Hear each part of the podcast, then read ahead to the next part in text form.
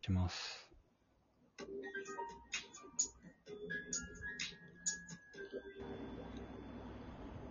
今週の少年ジャンプを読む2022年33号ゲストは岡島真司さんです。よろしくお願いします。よろしくお願いします。最後多分入ったな、声が。はいはい。 まあいいや。はい。えーっと、ジャンプ、えーっと、1日遅れで昨日出たんで、今日水曜日撮ってます。はい。えーっと、端末から掲載順からいきましょう。はい、行きましょう。表紙関東カラーがヒロアカ、はい。えー、センターカラー、春風マウンドっていう、えっ、と、ほの見えるそこからでしたっけ前連載してたい、や、多分全然違う名前です、今。この見える少年か。 はい。の、えー作画うん、原作の二人のコンビが書いた読み切り、えー同じくセンターから赤根話、えーうんエイリアンズエリアはい。でしたね。はい。はい。で、ワースト5、下から順によ言っていくと、ドロン、ドロロン、あと、テンっていう読み切り、はい。で、地球の子、はいアンデラ、マッシュルはい。っていう感じですね。地球の子がさ、はい。毎週喋ってんだけど、終わりそうで終わらなくてさ、盛り上がりだけは異常に続いてくって感じでさ、盛り上がってるんですかね俺らだけやじゃな焼い。けっぱちな盛り上がりみたいなのを感じてさ、はい今回無事地球に生還して、うん。なんかハッピーエンドっぽくなったんだけど、なんかそこから、なんか主人公がかわ、赤ん坊だった子が少年になって、その、あの地球の具現化した女子高生みたいなのと戦うんじゃないかってとこで自習に続くになってるし、小、小一ですよね。はい。まあなんかも、もの、ナレーションがさ、子供のやつだったからさ、うん。繋がってるっちゃ繋がってんだけど、ここからさらにどうするのか全然わかんないっていう。第、第何ルで今20。第20 21ルでやっと子供が成長したんですね。よく関こ数こでで、言うと2ターンぐらいですよね。よくここまで連載が続きましたね。そうですね。運が良かったですね。で、でも次ぐらいで終わってもおかしくないですよね。この書き方だと。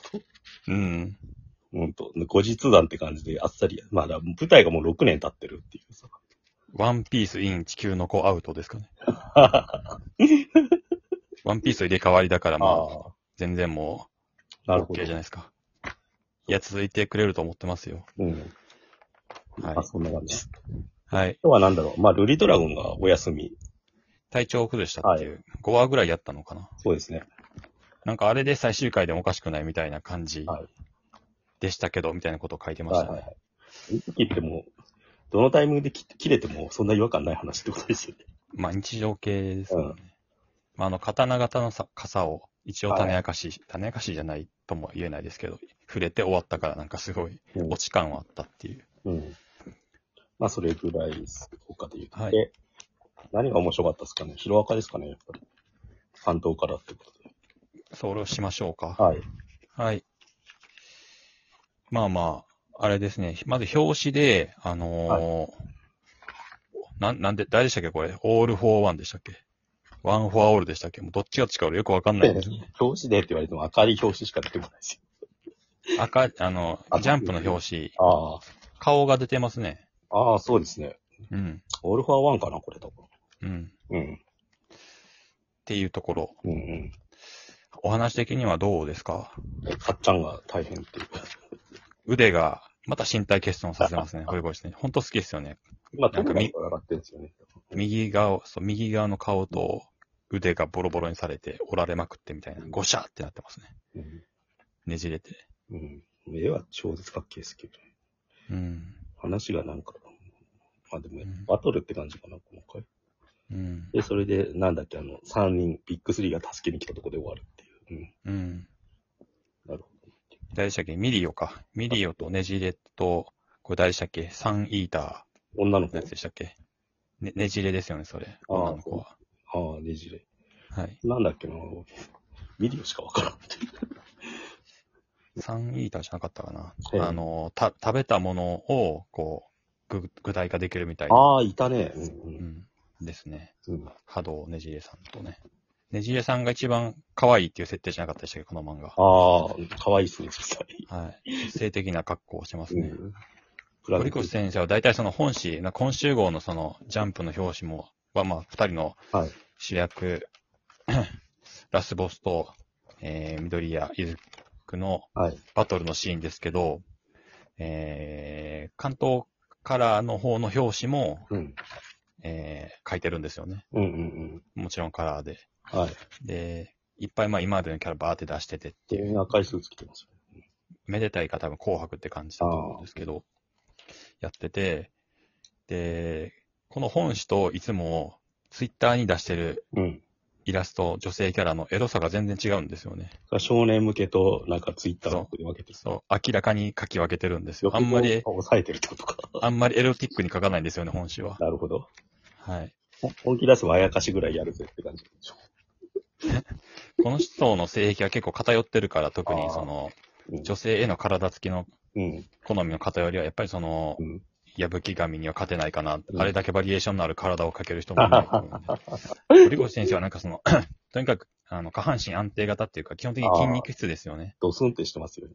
うん。ミミルコの体型が一番わかりやすいと思うんですけど。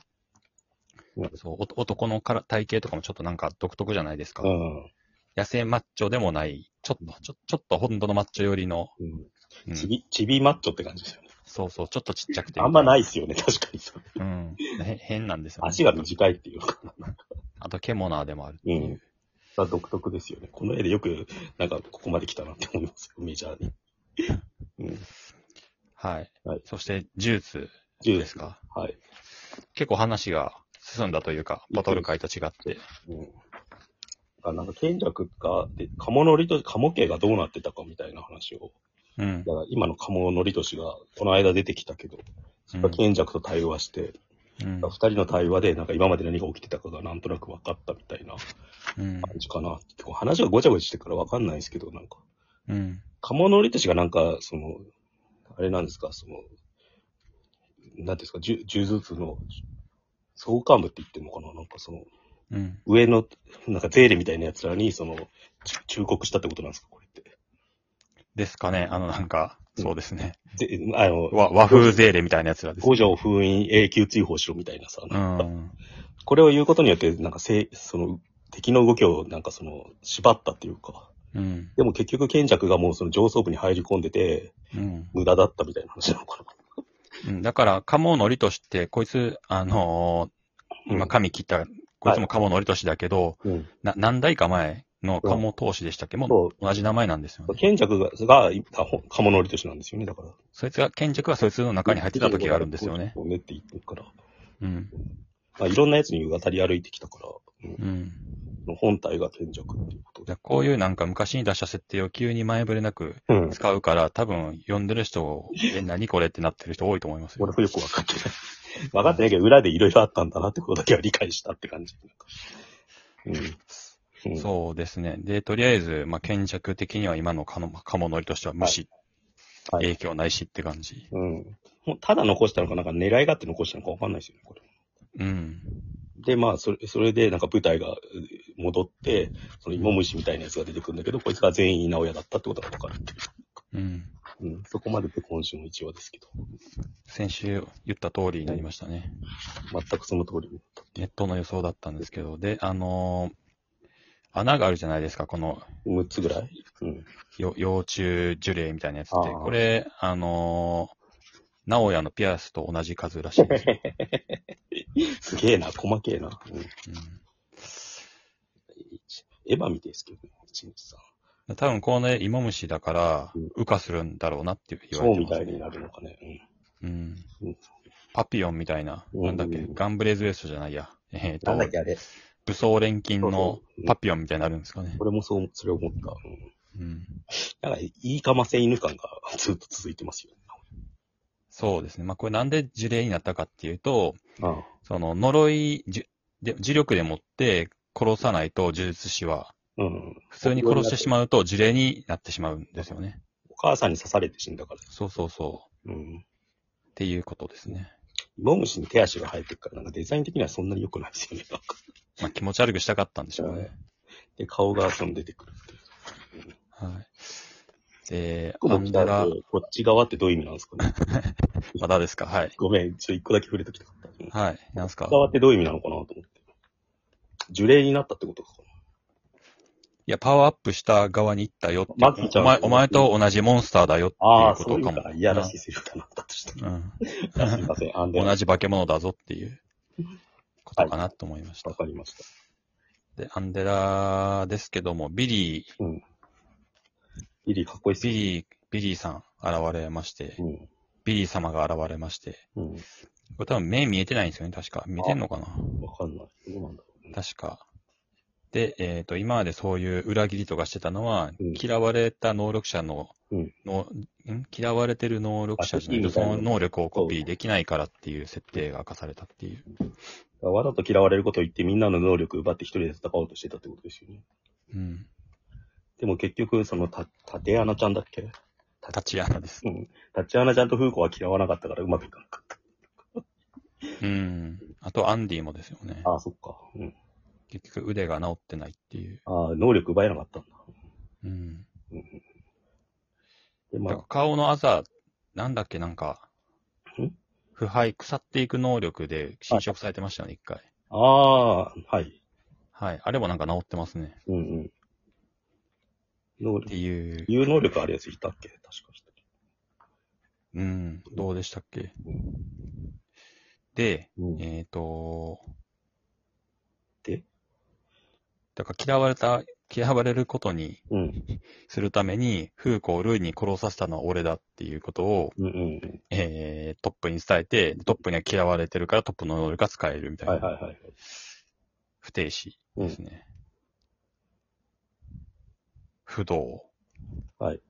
あとは、さ、最後に何でしたっけん不公平。うん。アンフェア。これあれでしたっけあの、えっ、と、リーダはいはい。ーの能力でしたっけあ、あれ、リーダーはアンジャスティスじゃん。アンジャスティスか不公平誰でしたっけこれ誰でしたっけねなんかわかんないっす。そんな感じでしたしでしょうか今週。そうですね。じゃあ、その2に続きます。